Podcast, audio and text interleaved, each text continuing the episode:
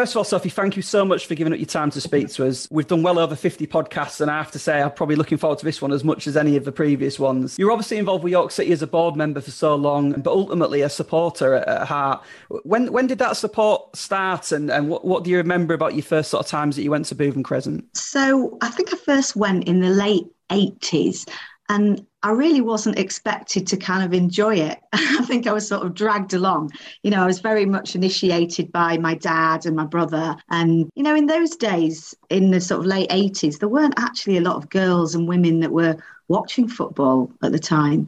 So it was fairly unusual. But I just loved it. We started watching, first of all, um, on the terrace David Longhurst stand, well, as it is now. And yeah, it was it was just happy days. We started going then with a gang from the local village, Farlington, where I grew up. And we had a we used to have a pool team in the pub, and we claimed that we were the Farlington Reds, and um, would go to matches and just really happy, happy days. I mean, I think it is for all fans that were watching in those late 80s you know into the into the 90s it was just such amazing times, brilliant players that when I bump into them now, I'm I'm still always in awe. I was like, I actually saw Paul Stancliffe um, quite recently, and I said to him, oh you were on my bedroom wall. You know you you do you do you know remember these guys so fondly. And um yeah just really really happy times um and and great camaraderie. Met some nice people at the club. And yeah it was it became pretty much my my obsession and my life in my early teens. The late 80s, uh, York City were on a bit of a decline, weren't it? Before, obviously, they rose again in the, in the 90s yeah. with everything that happened with Wembley and Old Trafford. But it sounds to me like it wasn't so much in those early days as what was going on on the pitch, but the kind of the, the camaraderie, like you say, that sort of community that you got yourself into. And, you know, that's almost as important as, as sort of on the pitch, isn't it, as a fan? It was really, because it was, it was just something completely different, something that, you know, I'd never experienced. And standing on the terrace and the chants and the, the anti Scarborough chants that, you know, I used to relay to my friends at school. And yeah, I mean, it, you know, it, you know, back in those days, obviously, yeah, it was, it, there were some tough times uh, with John Bird, and it wasn't the best of times. And then obviously there was the renaissance after that, and the arrival of John Ward, who was, you know, I always think was really phenomenal and really changed things enormously at York City. But yeah, it was. It was just being on the terrace as a kid. I mean, it was just amazing. It's all all, all you wanted to do, and getting that buzz. And I think that that's why it's so important. I know we're all we can watch as much football as we want these days on the TV, and you know, there's football of amazing quality. Like you saw, you know, Liverpool, Man City the other day, you know, it's just phenomenal. But you just can't beat live football. And, you know, I've tried to instill this in my children, and they have been dragged to many, many very grim non league grounds. around the country but mm-hmm. it's important and you know they've got the buzz too you know you it's being part of something isn't it and i don't think as a kid growing up I ever felt part of anything until I went to watch York City. And you sort of mentioned that when we were messaging last week that you were at some of those iconic games as well, weren't you, in the 90s, like Wembley and Old Trafford and Goodison Park. What What's your memories of those sort of times? Yeah, my memories of Wembley were just the whole journey was is, was incredible. I mean, I was 16 years old. I think I was having a few beers illegally, but um, I think that was condoned by my uh, parents at the time because it was such a big occasion. And we went down actually as a group and we all went to Covent Garden Garden first, and it was like a big day out in London, and then made our way over to Wembley, and it, it was um, it was obviously the old Wembley with the towers, and yeah, it was just incredible. I mean, when it went to penalties at a later date, and I had the pleasure of spending a lot of time with Wayne Hall and um, when I worked at the club because he was still a player. You know, I, I always used to say to him, Oh, Gina, I never thought you'd I never thought you'd score that penalty, but he did, um, and it was, you know, it was just an incredible time. I think for you know being a young person in York and being part of that Wembley journey. And later as well, I um, you know, was friends with with Alex Beddingham, who was the, the was the child mascot on the day. You know, so it's you know, lots of people have had sort of tremendous sort of experiences in their childhood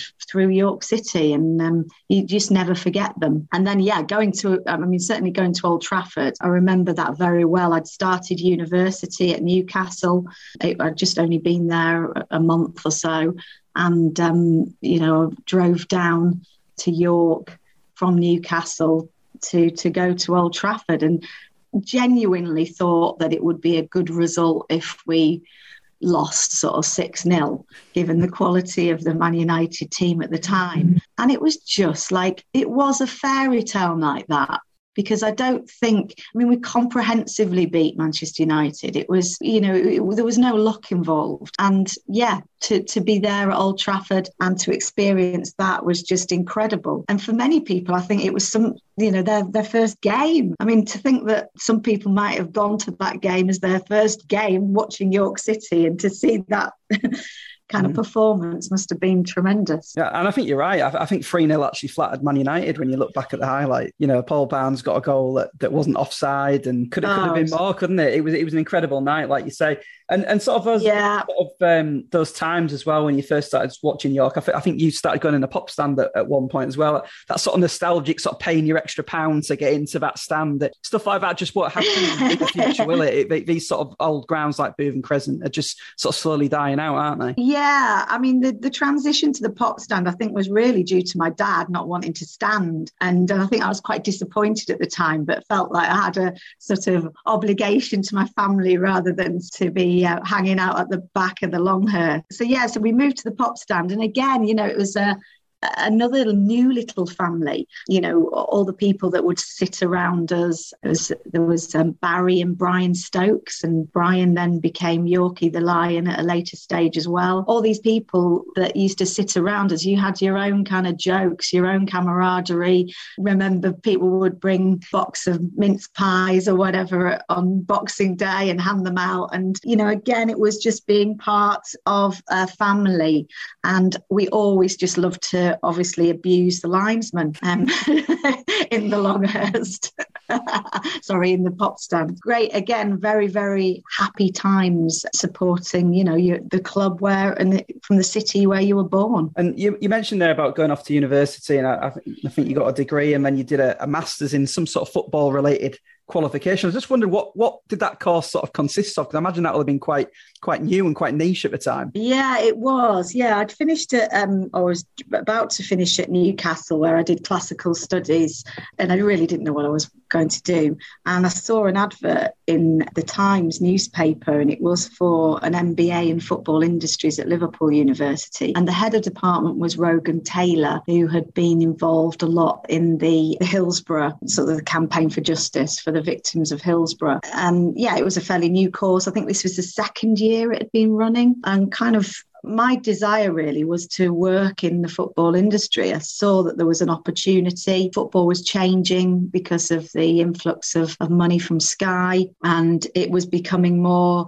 professional. And it was deemed that there was a place for graduates within football to try and uh, improve things off the field. So as a young, enthusiastic York City fan that had a desire to work in in football, I trundled off to, to Liverpool and and and did a year there and did my masters. So it, it, was basically a standard MBA, but then with modules that related to to football and football finance. And then yeah, and then it was a case of you know trying to find a job. I did my dissertation at Manchester City, so I spent three months there at Maine Road, and that was just fantastic to be honest. It was just the friendliest place. I'd never sort of been and taken any interest specifically in Man City. But yeah, it, it was um, it was a great place to be. I shared an office with Mike Summerbee, who spent much of the time telling me filthy jokes, which was brilliant.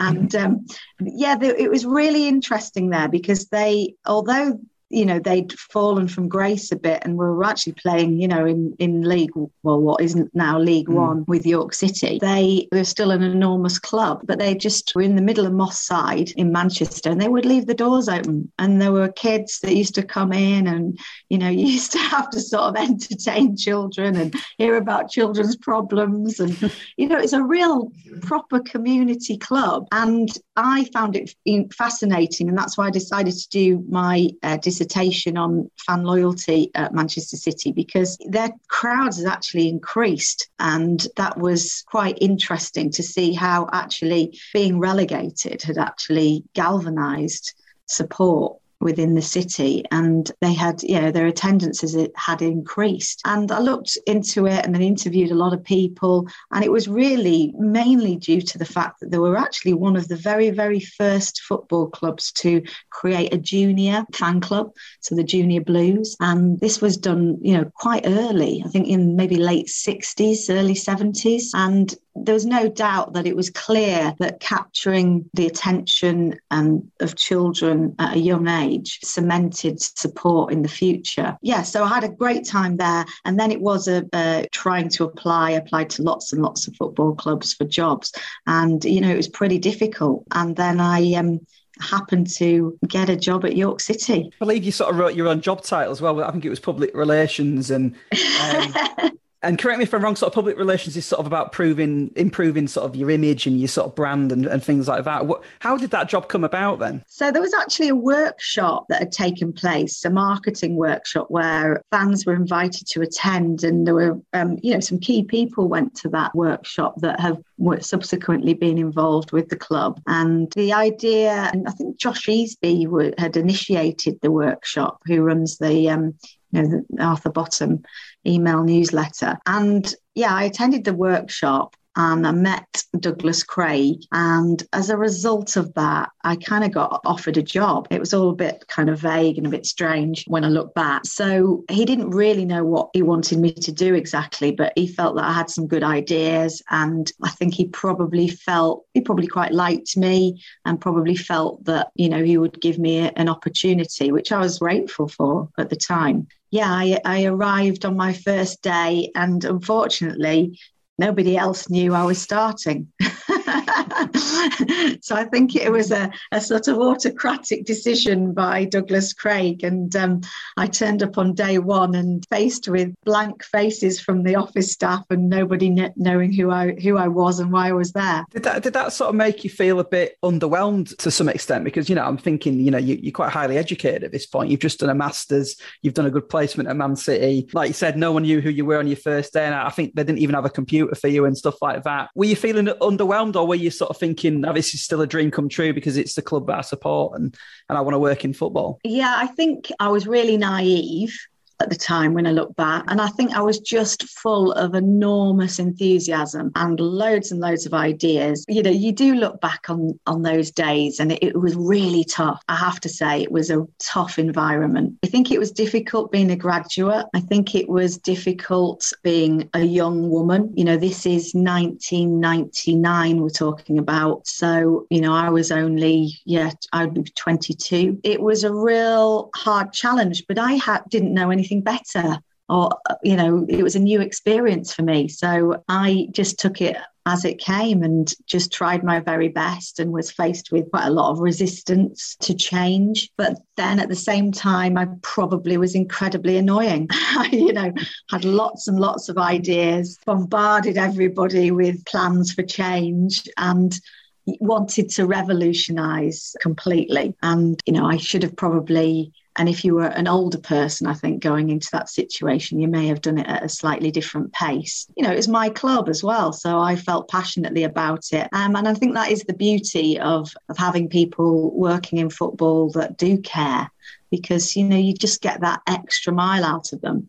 You know, they want things to succeed. They want the club to be viewed positively in the community. And that was where I was coming from. Yeah, I mean, I had that written down as well about sort of working in a sort of male orientated industry as, as it was back then. Thankfully, football's a little a lot more kind of inclusive sport now, I think. Were you conscious of that then, or because you talked about being naive there. Were, were you conscious? Were, there any sort of times that you look back and you sort of think, oh, if I was the person I am now, I would I would say something or do something differently? Yes, I think so. I think there was. Um, I think some things went on that were wouldn't be acceptable in this day and age. You know, there were, there were obviously women working at the football club, so it wasn't anything sort of new. But yeah, you, it was certainly a, an environment where you know you you did as you were told, and you you weren't encouraged to challenge, and that was quite difficult for me. I did become quite disillusioned, you know, quite quickly, really, and lasted in that role for about a year and a half. I did try to apply to other football clubs, but I didn't realise that it, it works a bit like players, or it did in those days. So if you were applied to an another football club, they had to ask the permission of, of the football club that where you're employed for you to go, almost like a transfer. And I don't think I got any assistance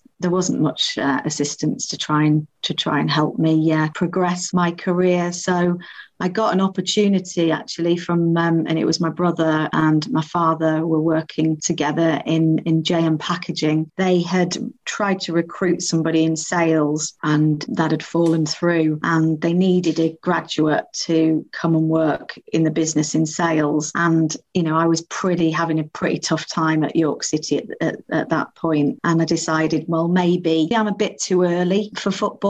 You know, maybe. Mm it's not going to change at the pace that I would want it to. And I decided to therefore leave. And that was quite sad for me, really, because, you know, that is very much my dream and what I wanted to do. Sounds to me like it was the right job, York City, but at the wrong time. Yeah, I think so. And, um, you know, I just didn't see any way that I could progress. And so I thought that I would take this opportunity to work at JM Packaging in sales to actually gain some sort of additional business experience. Didn't really envisage that I would stay there, but um, you know, just take the opportunity and, and see where it, it would go. And um, yeah, and so I so I left left football temporarily. And just before we sort of move on from that that period, what what was your relationship like with Douglas Craig, and, and what was he like when you sort of said, "No, I'm, I'm leaving. I'm going to you know go work in the packaging industry"? I actually had a positive relationship with Douglas Craig, which is quite difficult for me to look back on, given what happened afterwards. But when I worked there, um, he was the most supportive person, to be honest. But it was really difficult because I mean, you know, I was asked to do things that just didn't sit well. I mean, you know, my job was to try and defend the fact that we were the only club, you know, not to sign a kick racism out of football charter, uh, only club in the football league. And you know, as a as a 22 year old with quite liberal views. Uh, that was um, very for difficult for me to try and defend. And, um, you know, I tried my best, and we had, you know, some high profile black players at the club at the time. And, and you know, I used to have to sit down with them and, you know, try and justify it to them as well, because they, you know, they were pretty cross about the situation. Mm. And we tried to kind of say, look, you know, we are a really inclusive club. We just don't adhere to the politics it was never going to work. It was really tough and it just didn't sit well with me because you know I was I was the person that used to have to go on the radio and and try and try and justify these actions. I think as an older person I may have d- done things differently. I may have said, you know, I may have said to the board, look, you're going to have to do it. You're going to have to sign up to it. And there's no, there's no way out of this. I don't know why they didn't. It was crazy. I mean, little did you know that in the not too distant future, you'd, you'd be back having a significant sort of role in trying to save the football club from going under. At, at what point did you and, and the supporters trust sort of decide to step in? Because I think history has sort of changed. Because I, I vaguely remember at the time that because the team were doing quite well on the pitch, that John Batchelor still had quite a lot of supporters and people thought that he was actually all right and it was you know people have rewritten it as in like everyone knew that that kind of the club were were kind of financially in ruins and and he he didn't kind of know what he was doing. But but I, I think at the time when the team were doing quite well on the pitch, we had like Michael Proctor scoring a lot of goals. That that people some people still thought he was all right. Yeah, I think so. He came along, and I think that there was some doubt about his credentials. I think there was some suspicion that he wasn't quite the person that he portrayed himself to be.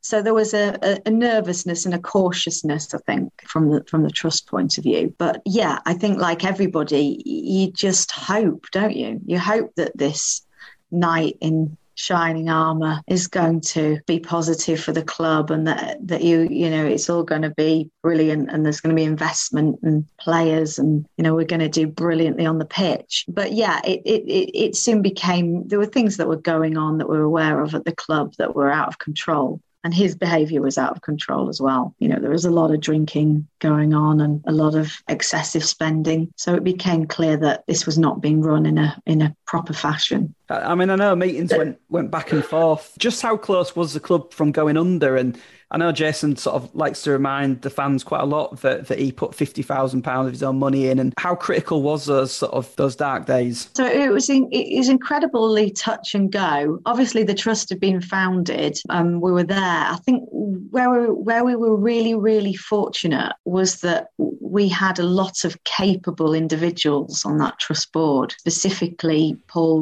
Rawnsley, who had been working at Deloitte in the um, football um, finance you know area. And he was just you know incredibly smart. And w- we had people that were capable of looking at things sensibly and creating a plan and a strategy to actually rescue the club. But ultimately it was down to fans putting their hands in the pockets. Yes individuals um, contributed um, significant funds that, that really helped at the time. But you know these bucket collections were crazy. We were raising enormous amounts of money, and it was just normal fans that were putting their hands in the pockets. So I think you know if you had to summarise it, yeah, there were there were individuals that um, that did help enormously, but all in all, it was a it was a big team effort, and we were lucky to have such capable people leading it. I think that would be yeah. my summary of saving it. But yeah, no, it was it was very close to closure, and you know, it was tough negotiations with the inland revenue, and that was really hard. But, but yeah, we managed to rescue it, take it out of administration, and then the hard work really began because it was unraveling all of the contracts and all of the onerous deals that had been done that were harming the harming the football club and we needed to cut costs and we needed to change the culture and yeah it was it was it was a really really hard task when I look back but um, a fantastically rewarding experience for me personally and I learned so much. Um, there was a lot of fighting you know it was tough. You had to be tough and I think I grew up quickly. You know we were having really hard negotiations still with Douglas Craig you know, it was a vicious environment and uh, you had to be strong. And I think that I learned that that really quickly that you just have to be strong in these situations if you want to succeed. And we did. And, and um, you know, but it was very much a team effort. There were lots and lots of people who contributed to that. I mean, I, I remember the relief at seeing sort of, I think it was you and Jason with the York City Soccer Club signs that were broken, taken down on, on the day that the club was saved. And, but it did feel sort of that relief was short lived because there was such a huge rebuilding job to do. And um, I just wonder if you could talk me through the Chris Brass appointment because at the time he was a real sort of clubman who, who showed great loyalty, you know, not leaving mm. on his contract. And was that a reward for him, or was that kind of needs must that, you know, Terry was on a salary and you needed to get someone that that was kind of you know, going to be significantly cheaper. And who, whose idea was it to appoint him? Well, the board looked at the whole situation. Um, you know, in, in those days, decisions were very made much, uh, very much made as a as a board. There were two issues really. One, yes, we had to save costs going forward, but also, sadly, Terry Dolan had you know done a good job there, but he hadn't really bought into the supporter ownership kind of aspect.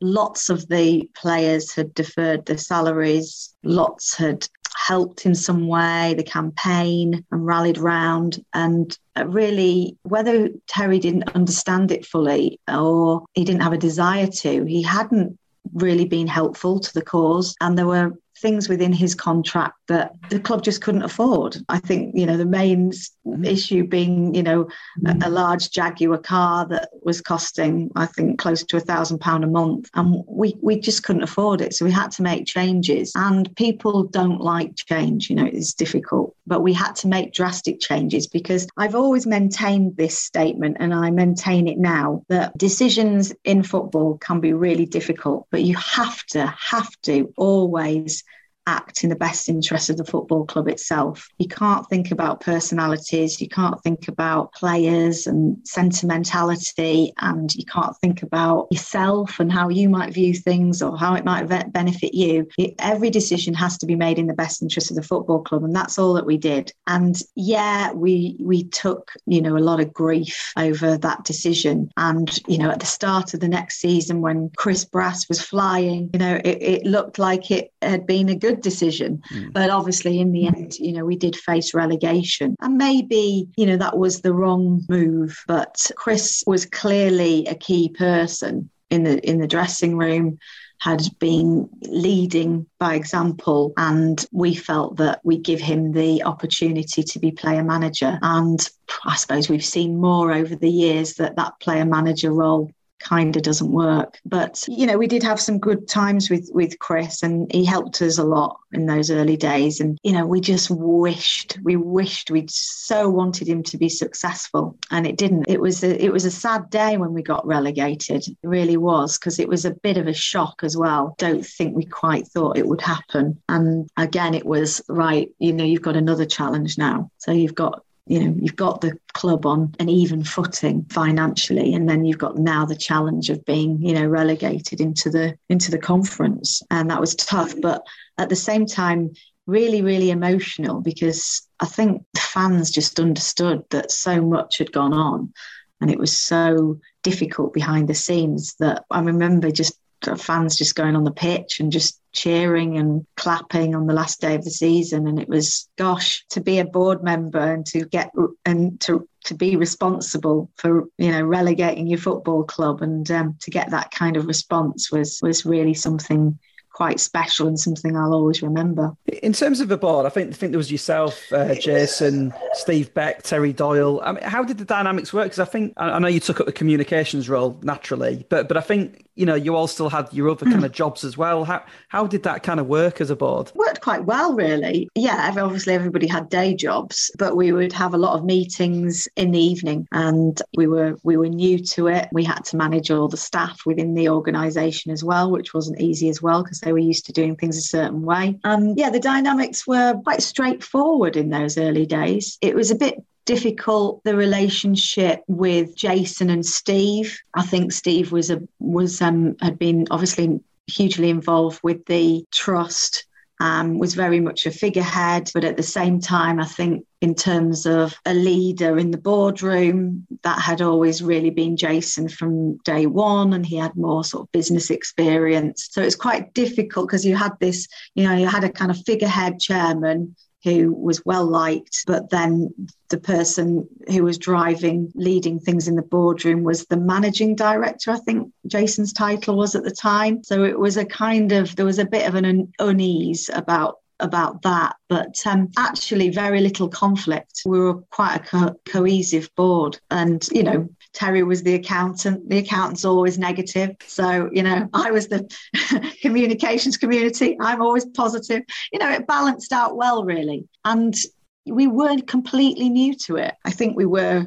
referred to quite in a derogatory way by a member of staff as, you know, the rookie board. And I still am proud, although, you know, that relegation hurt, I'm still very proud that that rookie board did some pretty good things in those early days. Guy Mowbray said to me, in fact, he said this to me on more than one occasion the less you know about the sort of game of football, the, better, really. Obviously, you, you were new to the board, you'd, you'd worked a little bit before. Did you experience anything like that? What was it like dealing with agents and signing players and stuff like that? Do you, do you get kind of what he's saying there, Guy? Yeah, I do get what he's saying because the problem is that if you have a view on the playing side of things, you inevitably a strong view, you inevit- inevitably get involved and you inevitably get involved with agents and players and scouting players and who's good or who isn't good. And that can be dangerous because you can undermine, number one, undermine the manager, but two, you can get carried away and you can start spending money on things that you don't need to spend money on. I have always had a firm position that you the board is responsible for creating a budget and you then give that budget to the manager and the manager has to be responsible for recruiting and dealing with agents and team selection. I mean the board at no point have I ever been involved with a board that's ever tried to steer team selection. But certainly, as Guy said, the less you get involved in that football side, the, the better it is. You've almost got to compartmentalize.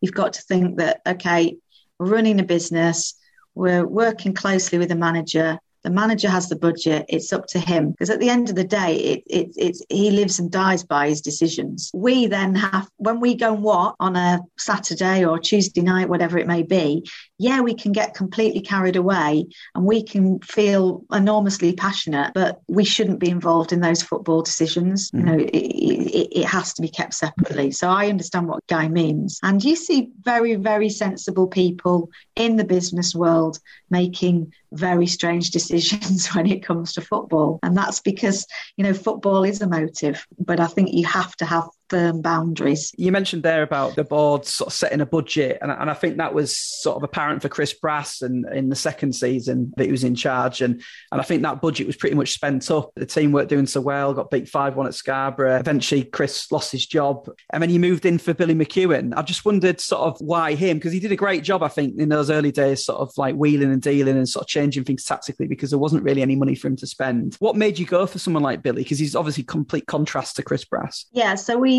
obviously the, the role was available so we had quite a lot of applications which you do in, in football you know you get sacks full. Some are um, credible some are brilliant and make you laugh and you're so grateful to have received them because they're you know pure comedy. So yeah so we went through an interview process and we i think we interviewed four or five candidates. I remember the interviews quite well. They took place at jm packaging because obviously we didn't want to, them to be held at the football club because you know we wanted to keep things confidential. And the board, the whole board interviewed each of the candidates. Why we went for Billy was that Billy exuded discipline. And I think what was clear to us was that the football club at the time was pretty much a holiday camp. Viv Busby had come in, who's a super guy, really, really great guy. He'd come in to, to help Chris, and that hadn't kind of worked out. You know, we, we genuinely brought him in to assist rather than to take over from Chris. He was really brought in to try and help as a as a, a more senior, experienced person. But I just think there was a bit of a relaxed, yeah, holiday camp kind of feel about the place and and we understood that the club needed, or the team needed discipline and it needed structure. And that's something that Billy could deliver.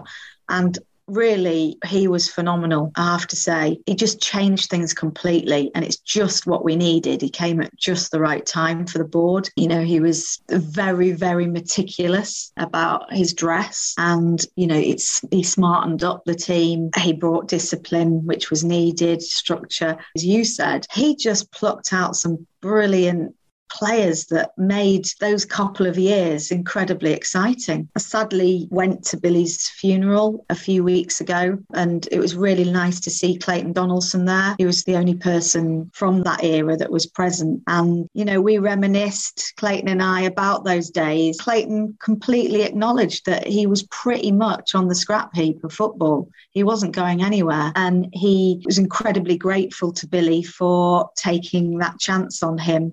And he turned his career around and he, he created a fantastic living and a career for Clayton and exciting football for us to watch. I mean, I remember um, the director's seats were padded leather in quite old fashioned in uh, Bootham Crescent. And um, in those days, you know, I was partial to a, a, high heel or two. And, you know, I said to Clayton at Billy's funeral, I said, Clayton, I said, I got so excited. I jumped on the chair and my stiletto heel went right through the, the padded leather. You know, this is the kind of level of excitement that you that you brought at the time. And I think it's what we all needed as well. And Neil Bishop, you know, he was a great, great addition. Um, you know, later on, you know, obviously Richard Brodie and some really great times with Billy, and he was a great person to deal with. I don't know if he was seen by the fans in the same way. He was quite a tough person, but just a great sense of humour. And behind the scenes, really, really quite a soft person. Totally agree with everything you said there about Billy. So therefore, it must have been a really difficult decision to then part, part company with him because turned around that really difficult situation. We then had a, a good season. I think we came eighth, and then we got into the playoffs the season after that. Lost Clayton Donaldson with no finance to, to kind yeah. of replace him, and then he sat kind no, of his first bad yeah. bad spell. Must have been really difficult. I, I, thought at the time it was quite a ruthless sort of decision from the board. Was was that a, a conscious decision from the board going forward, or was it just that like like mentioned before, you know, sentiment has to go out the window? I think it's my one and only regret, to be honest. I think I personally should have fought harder for Billy because I don't think it was the right decision. I think that it was clear that the players had switched off. It, he was tough on the players and it was, you know, an old school way of coaching. So, yes, I could see the players had switched off at that point. I think they wanted some light relief. It was very intense, but it is my one regret that I think that I should have fought harder with the rest of the board to keep Billy. But then, you know, we had this fantastic run afterwards with Colin Walker as caretaker because I do think the players were quite relieved at the time that Billy had gone because, you know, he was so strict with them. And I think this is where we're in a realm now, aren't we, with with a more modern era of manager. And I think it's clear that you have to be everything. You know, you have to have the discipline, the respect, but you have to have that personable side, the the arm around the shoulder. It's just that that whole man management, which you know, Alex Ferguson was obviously absolutely amazing at because he he he was a friend of Billy McEwan's actually. Funnily enough, I um, I met Alex Ferguson at an opening of Northwich Victoria Stadium. I was randomly invited to, and I was sat on the next table to Alex Ferguson, and I had a chat with him and and about Billy. And it was actually at a time when and he was cursing Billy because the coach had been broken into the York City coach at a service station, and somebody, that you know, the thief had stolen Billy McEwan's telephone, and it had Alex Ferguson's number in his telephone. So Alex Ferguson was getting all these kind of calls, prank calls from Billy McEwan and the thief that had stolen his phone. So, um, but yeah, I mean, I watched going back to kind of man management. You know, I watched the documentary over Christmas or whatever with you know the Netflix one um, with with Alex Ferguson, and it was just that hilarious story that Ryan Giggs told about how you know the end of season function, and that he didn't his bow tie wasn't quite straight or his button wasn't was undone, and he you know he got a told off by Alec and then you know Eric Cantona walks in in like a white suit and trainers and you know he says look you know that's that's style boys. You know it's that kind of man management and finding a manager that can do all of that is really, really tough. So, yeah, so Billy, I think the players were relieved when he went. And I think that's why we went on that great run with with Colin Walker immediately afterwards. And I mentioned Clayton Donaldson before there, where it was kind of done by a loophole, weren't they? You know, got no money from from Hibernian when he was clearly worth probably about half a million pounds at the time. Similarly unlucky with with sort of later on with Onome Sodje, where you, you, fought really hard to get him a work permit and then he walked out to go to Barnsley. and also having an antiquated stadium where the hospitality boxes sort of face the car park. How, how difficult was it to try sort of bring the club forward when all these sort of different things were, were going on off the pitch? I think at the time we felt so cross about the Clayton situation. And I think I personally felt cross with Clayton at the time. You know, I'd had long conversations with him, and so had Jason about don't listen to your agent, got to get the best move for you, and think about what the club has done for you in Billy. You know, we'd, we'd rebuilt his career. And yeah, I think we felt really, really tough that, that he went because we kept him. You know, we could have sold him to an English club in the January window. We got an offer for, I think, 250,000 from an, from an English club. And it was just like, right, do we take the money or do we keep this amazing goal scorer, our only real chance of promotion? Um, you know, we had to weigh it up. Promotion to the club was worth a million quid, you know, getting back into the Football League. How would it be viewed by the fans if we let him go in the January when we had a chance? And, you know, obviously with hindsight, we should have taken the money, but you have to do what was best at the time. And, you know, we felt that Clayton and his goals he was scoring was our biggest chance of promotion so we kept him. But it did it hurt enormously when it when when he went and we we didn't receive any finances. It was a really big blow. And at least now you can meet And I know obviously he's returned to York City, but you can kind of get over these things. And we all grow up and we all change. And he probably wouldn't do the same thing now. But he was a young boy that was influenced heavily by an agent that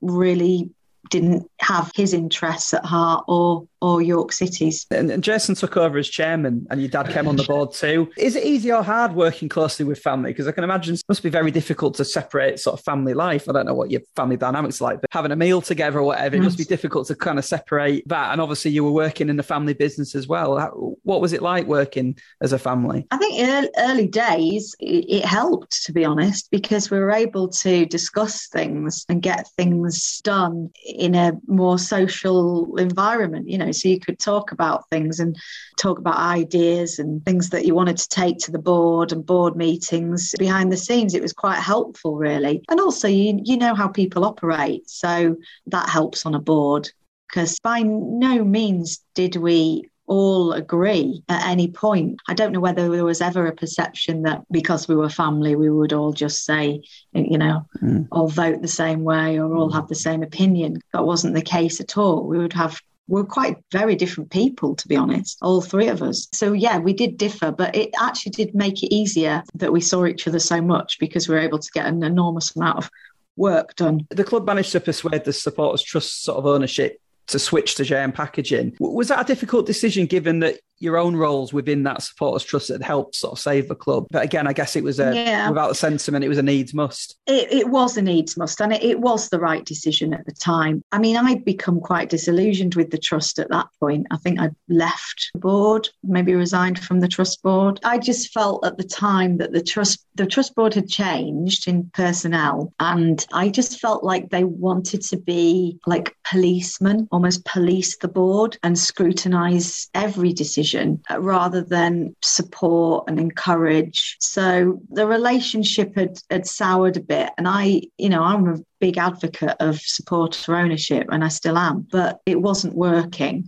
And there was very little effort, energy, or fundraising. So I think at the time it was the right decision because it was only fair. And in those days, there was no excessive overspending or anything like that. You know, the, the club was being run on a really, you know, tight budget. Certainly, Billy McEwan's budget will probably be a quarter of what the club is is operating at, now. But it wasn't fair that the a company who you know was putting money into the club, albeit in loans, had you know had a high risk because it didn't have any any ownership. So I think it was only fair that the ownership went you know to to JM Packaging because of its contribution. But rightly, and I think that sort of manifested itself now that you know there had to be had to be done on a proper basis and it had to have safeguard. And i think again paul rawnsley was enormously important in in structuring that deal. So i think yeah i think at the time it was the right thing to do. I just wish over the years there had been more cohesive involvement and relationship with the supporters trust. I think that's where the model has failed. I don't think it's a bad model but i think it's failed because that relationship has, has not worked. I mean, the ultimate aim was was obviously to get back to the football league and, and have a new stadium. Got so close under Martin Foyle. I, I, just wondered what your kind of memories are of, of that time, and it must have been so gut wrenching to get to the final of the playoffs. It's so close to getting back to the Football League and then to lose out at, at Wembley. What, what's your memories of that time and, and, working with Martin? Martin was probably the manager that I was least close to in the whole time. A very professional guy and did very well for, for the club and a really, really good coach excellent coach actually but you know when you can know somebody but you'll never ever know them you could know them for like 20 years but you'd never really know the person. I think that was what the relationship was was like really with with martin. He was the manager that all of the board really had the least relationship with although you know he was successful during his period. And it was all a bit bizarre at the end. It was really quite strange. I think i just had my first son um, ruben around the time when martin resigned but there was a heavy defeat. You know we didn't get any indication that things were that he was unhappy happy or things weren't working. And, and he basically, he left. You know, we didn't know whether he'd been offered a job somewhere else. We'd sort of heard about Hereford and, and then nothing seemed to happen. It was a very, very bizarre end. And I still to this day have no idea mm. what happened. But again, we were never close to Martin. And I I think he, I will always view him as slightly as a, a really nice guy, great family, great coach, but an, an enigma to me. And then obviously the, the next manager you appointed was Gary Mills that, that, made all the difference in terms of getting us back to the Football League. Again, what, what was it that drew you to, to Gary Mills? So Gary had done or was doing incredibly well. You know, you become aware just by chatting and being nosy of what other clubs' budgets are and what they have to work with. And so you get an idea of which managers overperform for the budgets that they're given. And it was clear that Gary was doing well. He's also very charismatic, sociable, enthusiastic. And I think, again, you know, Martin probably lacked that kind of charisma uh, aspect. So I suppose you're always looking in the next manager for something that was missing in the in the previous. He came across as somebody that was inspiring, and I think that's what we needed at the time. We needed somebody to inspire and to lift it. And what a great appointment. Superb. The club was able to buy the likes of Jason Walker for 55,000 and, and a few other players as well. But having sort of seen York's accounts over the years, were, were these sort of calculated risks? And, and so, so was that squad that season because it was quite big. Was there a sort of danger if that team had not gone up that, that it could have had sort of long term implications for York City? I think it was risky, yeah. I think it was risky. During this period, I think this is when Jason became more involved in getting involved in players and player recruitment. And I think going back to what we were saying before, it's difficult because you start to say yes and you start to say yes to, to a manager too much. And it's not easy, you know, and I, you know, I can say that now in my current role and situation that when you're dealing with managers it's it's hard to say no because you you want to succeed. You want them to have the best chance of success certainly when you like them as well. I think the success came because there was a very very strong relationship between gary and jason and i think that that brought the success but at the same time I think that made it difficult for Jason to say no to some of the decisions. And, you know, thankfully it, it did it did pay off. But I think we were aware though that we were going for it, made a decision as a board that you know, we had to give this a go.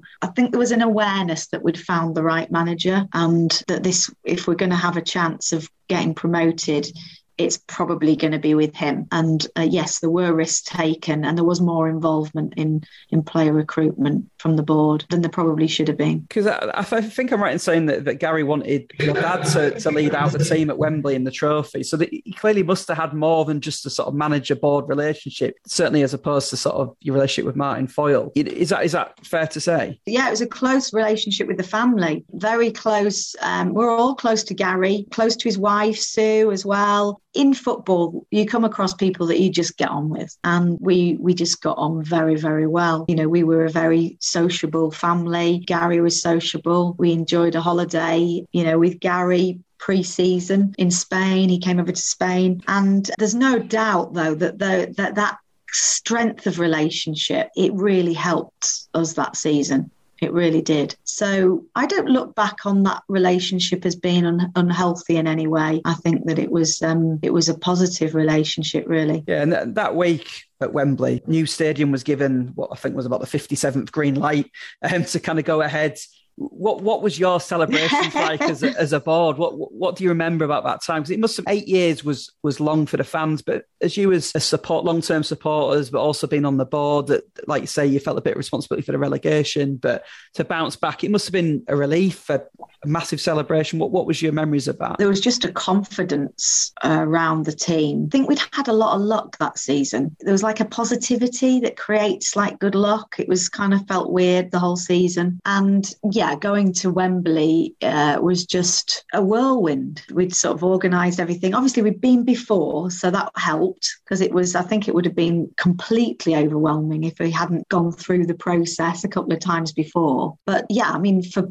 personally, for me, it was just an utter privilege. I mean, to sit in the royal box and, you know, watch your team that you've supported since you're a kid go out and win twice, it's just like a dream come true. It was a fairy tale. I think the Luton thing was it's what we all wanted. You know, we we had a bad relationship with Luton, really bad, and it was a lot of tension behind the scenes. And that was the one, obviously for promotion as well, but um, that was the one we we all wanted to win. And it was a crazy time. And you know, the the picture that is always shown was was you know, you know in the footage and Gary just like falling to his knees you know and that's how we all felt. I think we all felt like we fallen to, to our knees I mean I was um, I was heavily pregnant at the time. So there was no there was no booze involved in in the celebrations. But um, yeah I mean when we equalized um, my poor son who was less than two I got like thrown to the floor and I can remember sort of looking down and this this child sort of on the floor you know in the royal box it was just a crazy crazy crazy week and everybody was on a high and I think that that team deserved the success that they achieved. I think they were lucky along the way, but I think that there was such amazing team spirit and that was totally due to Gary and, and how, how he man manages. He has a style. It is in the style of Brian Clough. And there is, um, I don't know if I would say drinking culture within the team. Um, I don't think there was because they were quite young, but he would certainly let them go for a beer. And I think on that, that Wembley weekend, you know, they had a couple of beers before the match to relax them, touring around London, which, you know, some managers wouldn't do. You know, they would say, right, got to focus. And, but he knew how to manage those players players and you have to again you know we were aware that they were going out going to have a walk around london and have a couple of beers by the river. We were aware of that. And again you know it's not for the board to intervene because that's your that's the manager's decision. He knows the team. He knows how to prepare them and it you know worked to his advantage. And he looked after those players very well. He he really genuinely cared for the players. And I think, you know, that showed. He, he managed them really well. And there were some personalities that were, weren't always easy to manage and had different expectations, but he, he looked after them well and he made the right decisions. You, you mentioned before there about the tension with Luton. Did that spill over then into the boardroom? You know, I, I always imagine that sort of being players. And I know Dave Flett, as a journalist, had a, had a few issues with Luton Town. So, so was that an issue at boardroom level as well? Yeah, well, it came from the uh, 2010 playoff semi final. And obviously we won the game. The players, you know, there was a pitch invasion. Players were pretty much attacked. Fans were attacked. I'd never seen anything like it, to be quite honest. We had the Archbishop of York with us at that game as well, and he he got abused. And we went back into the boardroom at Luton and we were practically locked in the boardroom for our own safety. And, you know, Nick Owen, uh, who was the chairman, just came over and he said, you know what the problem is? He said, You weren't supposed to win. And that was the reaction we got. Then subsequently, because they weren't specifically penalised for what happened on that day. And there were horrific scenes. For any kids there, it must have been really, really frightening. You know, I spoke out and said that, you know, I feel that they should have been, the club should have been penalised in some way for the actions of the supporters. And then, you know, I then got a barrage of email abuse, death threats, police were involved. then you know, went to Kenilworth Road the next time we played and got abusive chants, got intimidated. I think the problem that you've got is that, you know, these things happen in, in football, sadly, but you hope that the opposing team and their board protect you and you know stand up for you in some way and that didn't happen. So when we went to wembley the relationship with their directors was rock bottom. We just about spoke to each other but they disliked us and and, and you know we disliked them. And so matty blair's offside goal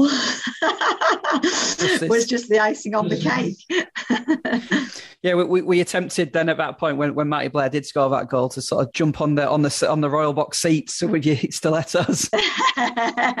yeah, that, that was the point. Yeah, when we uh, I think I threw my child to the ground. Yeah, it was great. I mean, we, we were just so pleased for for the players as well. You know, that was it was. You know, you got to remember that a lot of them were young, and some of them will never ever get to do anything like that ever again. So you know, for some it's the pinnacle, and it's something that they'll always remember. So yeah, a great team spirit. We're all in it together, really, from the board, you know, right down to every all the staff at the club. Everybody was in it together, and and the fans. It was it was just a phenomenal sort of week that is almost like a haze, really, when I look back, because I think it was just so intense emotionally. And, and it must have been intense emotionally eight months later, having to sack Gary Mills, which which again was seen as, as pretty ruthless by the board. And that must have been a really difficult decision, obviously explaining your the relationship there between Gary and, and Jason in particular. And it, it was sort of pretty much straight after the Bradford City game. Had that decision already been made? Was it was it after that game?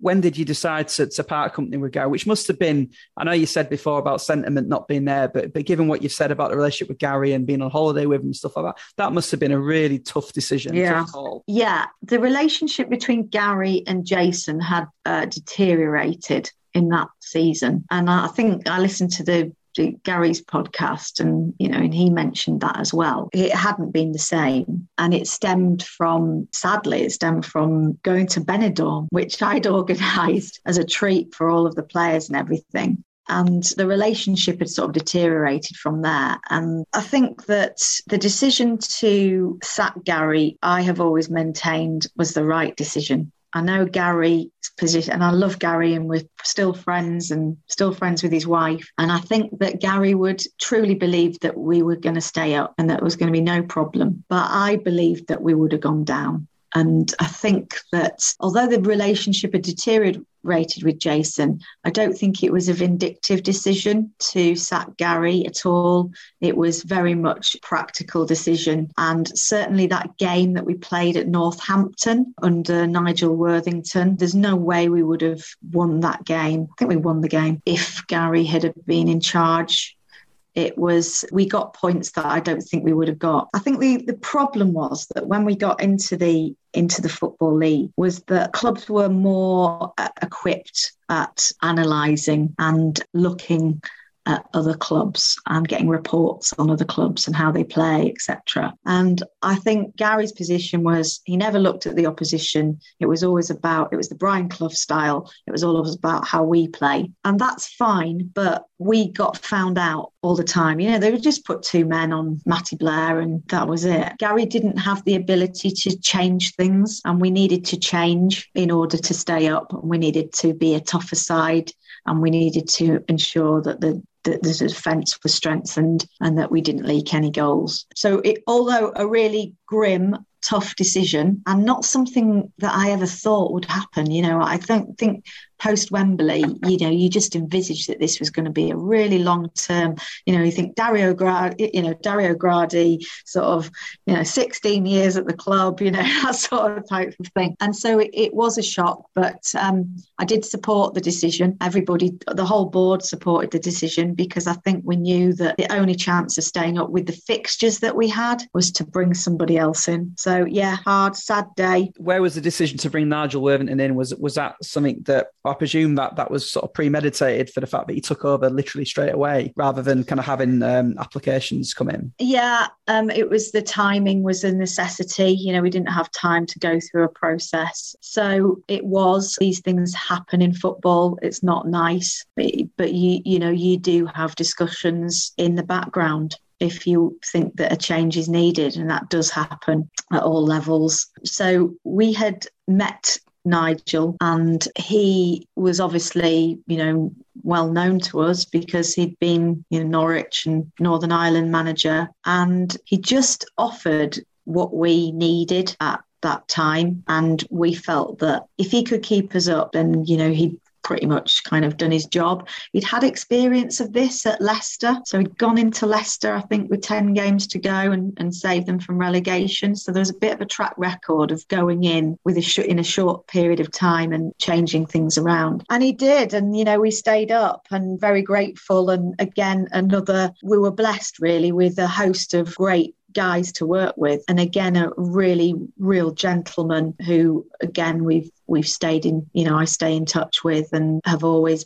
appreciated his contribution to the club. I think the style of football was difficult because he was about strengthening the defence and getting the odd goal. So that's something completely different for the fans because you know we were used to that free flowing, entertaining football from Gary Mills, but it was what we needed and required at the time. And he contributed a lot, Nigel, behind the scenes because he really encouraged development of the training ground and improving the training ground. He saw it as a little project, I think. He saw it as, you know, I'm going to make this club the best and leave it in a better state than when I when I came. And he did do that. And he was very very dedicated. It took its toll though because you know he lived in in in Norfolk. And that commute was just horrific. And being the person that he was so diligent he would set off at like 4 in the morning to get up to York. And it, I think it took its toll in in the end but he was certainly a pleasure to work with and I learned a lot from him. Great job, Nigel. And, and I think a lot of fans were sort of sad to see him go when he did. Then went for Russ Wilcox, who on paper was a good appointment. You know, he, had done well with Scunthorpe the year before,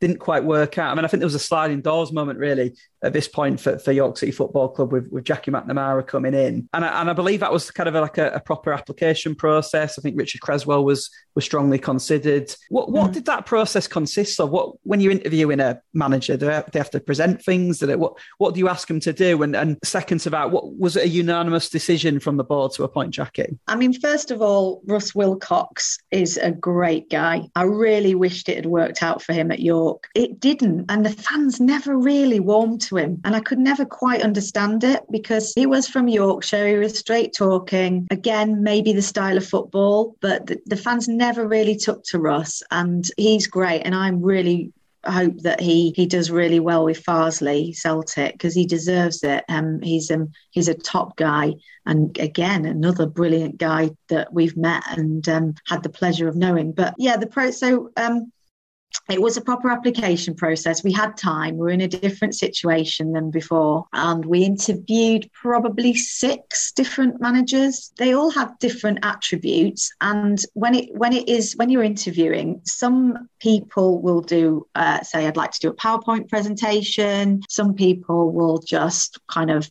go through, let you ask questions and go through the CV. Others might have been to a game because they've know that they're going to apply. So they've been to watch a game and they'll say, look, this is my analysis of what I think you need to change things. So it's a real kind of mixed bag regarding how people present themselves. And we had some really good candidates. And um, Richard and Jonathan Greening had, had taken the team for a game. With hindsight, Richard probably would have been a great appointment. I think it was felt like it was a risk. Looking back, it probably wasn't a risk. The decision to appoint Jackie, again, I feel that it's only one of my other slight regrets. That goes with the Billy sacking and this appointment. You know, when you're in a room and everybody else in the room thinks that something's brilliant and you kind of don't get it. I remember, and all the board felt the same. And, you know, I remember Jason saying, you know, this is, this guy's great, it's fantastic, da da da, going to be brilliant for the club. And even, you know, even I think my dad said, you know, this looks like a good appointment, you know, done great things in Scotland, you know, time for some rock and roll, you know, let's liven it up, you know. And I didn't get this from this individual. I just didn't get any charisma,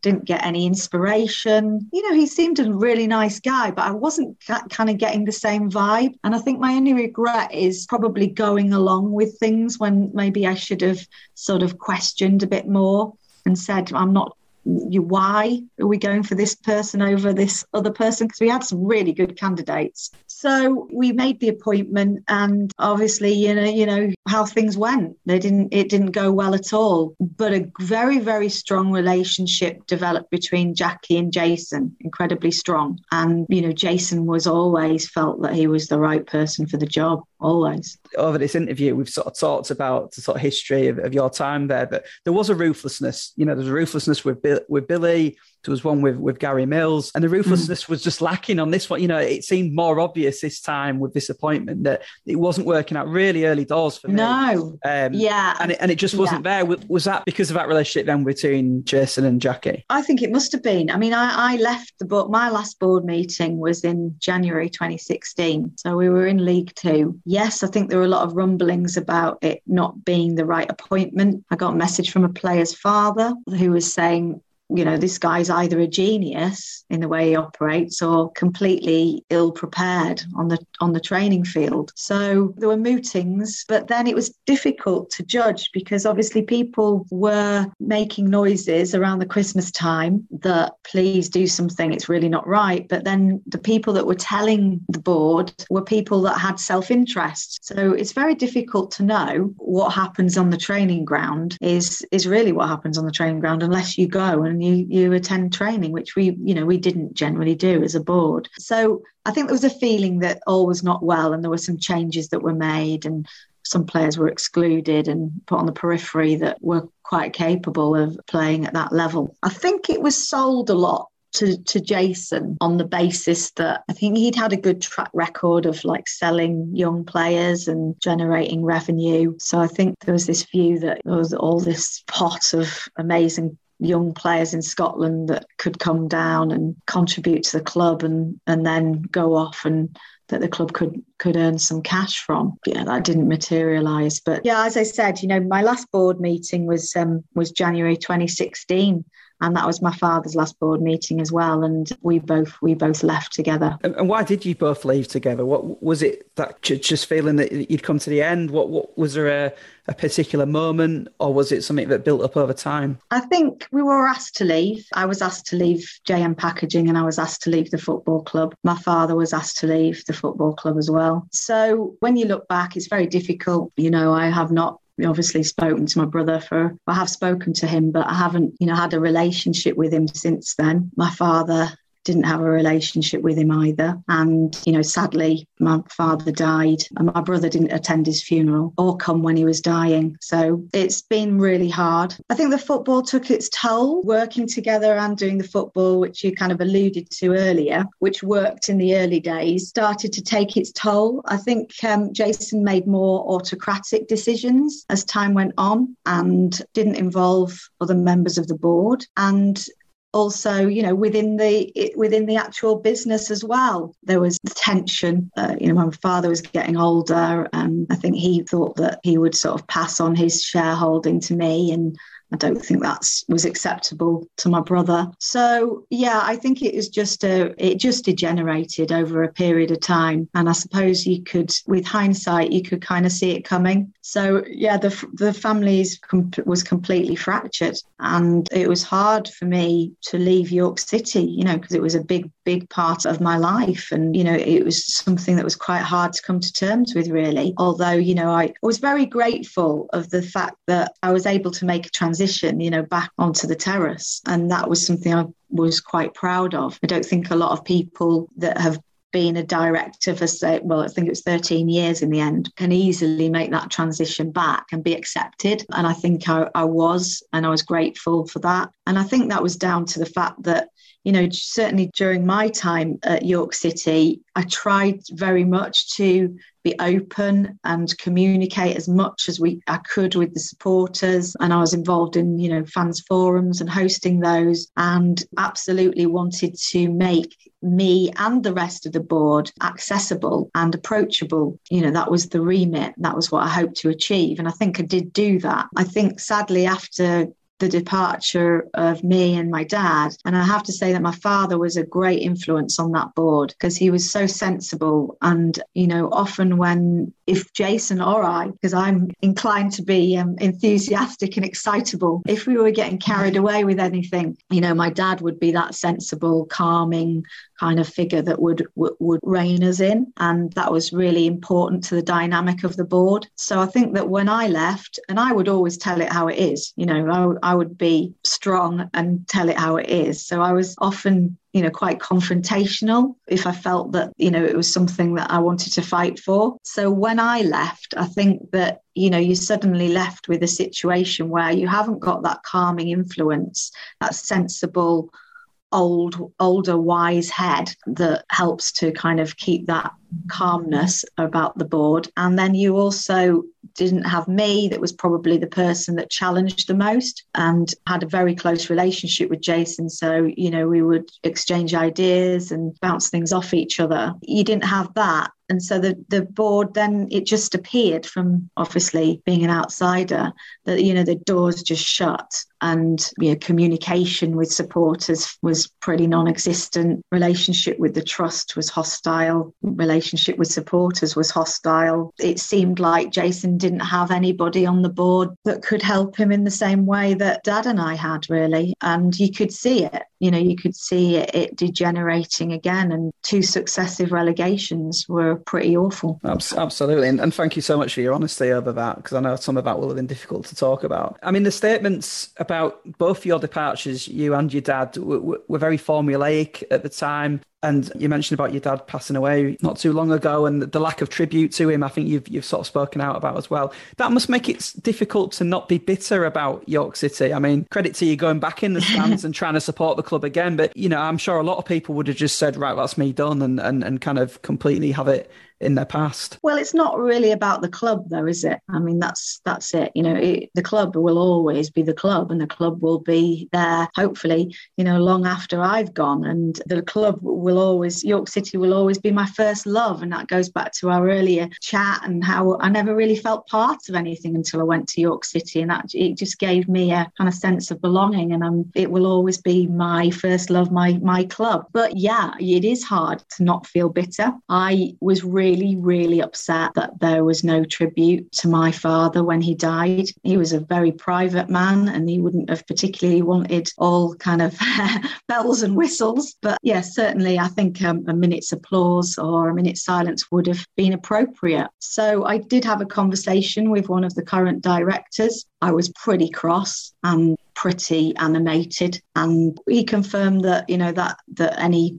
any tribute had been vetoed by by Jason, by the chairman, and that that wasn't wasn't allowed. So it is sad, and he has his own reasons for feeling cross and angry. But uh, it will, as I said, still be my club, and I still love York City. I think it's hard for me at the moment to, you know, I don't have a desire to go to home games at the moment, but I have uh, requested. I think there there are I haven't actually been to the new stadium, which is crazy, but um, there is um, a wall with some tiles that you can purchase. So I have requested a tile sort of dedicated to my dad from from my two boys, and I'm hoping that that that will appear on that board and, and it will be allowed because it's it's from my children to their grandfather. Absolutely, and I, you know I'm sure York City fans would echo that those sentiments.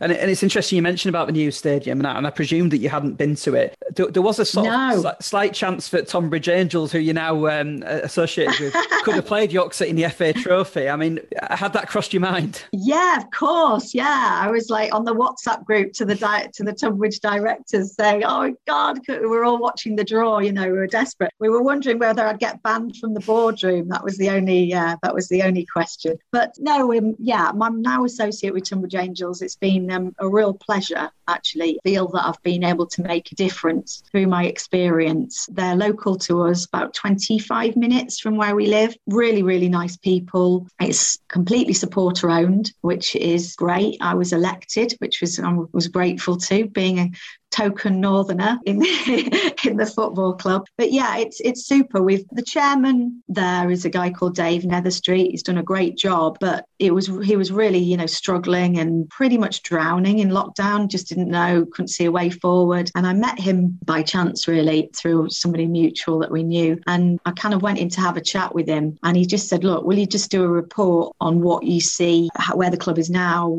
how we can change things?" And so I went through all the accounts and basically it was a really well run club, but they just weren't generating any revenue. So I've kind of put things in place for them, and we've now got a sort of buoyant commercial department and also a um, events and hospitality because they have a huge marquee on site. And it's been great. I've been welcomed and, and embraced and i'm really enjoying it actually. And it's just good that i can bring some of that experience because they've been you know 13 years is quite a long time in football. And you do know things that are wrong and things that work and they don't work. So I've just helped to, to bring that to them and recently just raised £650,000 from supporters, which is amazing, in a matter of weeks to install a 3G pitch. So the aspiration for Tonbridge Angels is to try and get promoted into the National League and to be sustainable really through the income that you generate through a 3G pitch. So it's a it's a it's a good experience for me.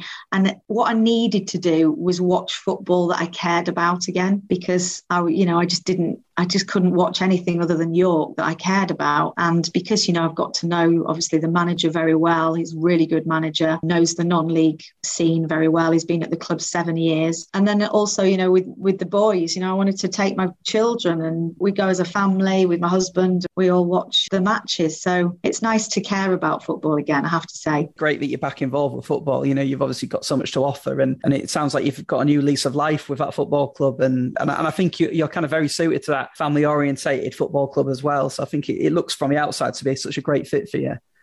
Yeah, it's really good. And I, um, you know, I did at first though. I did feel guilty. It's so bad because it was like, oh, I'm being disloyal to York City, you know. But yeah, it's it it works well. And geographically, I have to be realistic as well. You know, I'm not going to get up to uh, to all the games at York. So, but I will come. I am going to come. I'm going to come. Hopefully, um, pre-season, I'll get up and, and, and come to the new stadium because I, you know, I've heard really good things about it actually from people. So, um, so I look forward. I don't know where to go though. I don't know which stand to go in. Where do you go? Where's the cool? Where's the cool place to be? I think I think the cool kids go in the south stand. Right. Um, okay. Obviously in the media bit, but yeah, um, yeah, I think the south stand is, is the place to go. Looking back now, just finally on mm. on your York City career, what, what what were your proudest moments looking back? What what if you were to take one thing, would you say I'm really pleased with looking back at that experience? I'm really pr- pleased of the work that I did with the community department. I tried my best, as you know. We met many years ago we did. at Joseph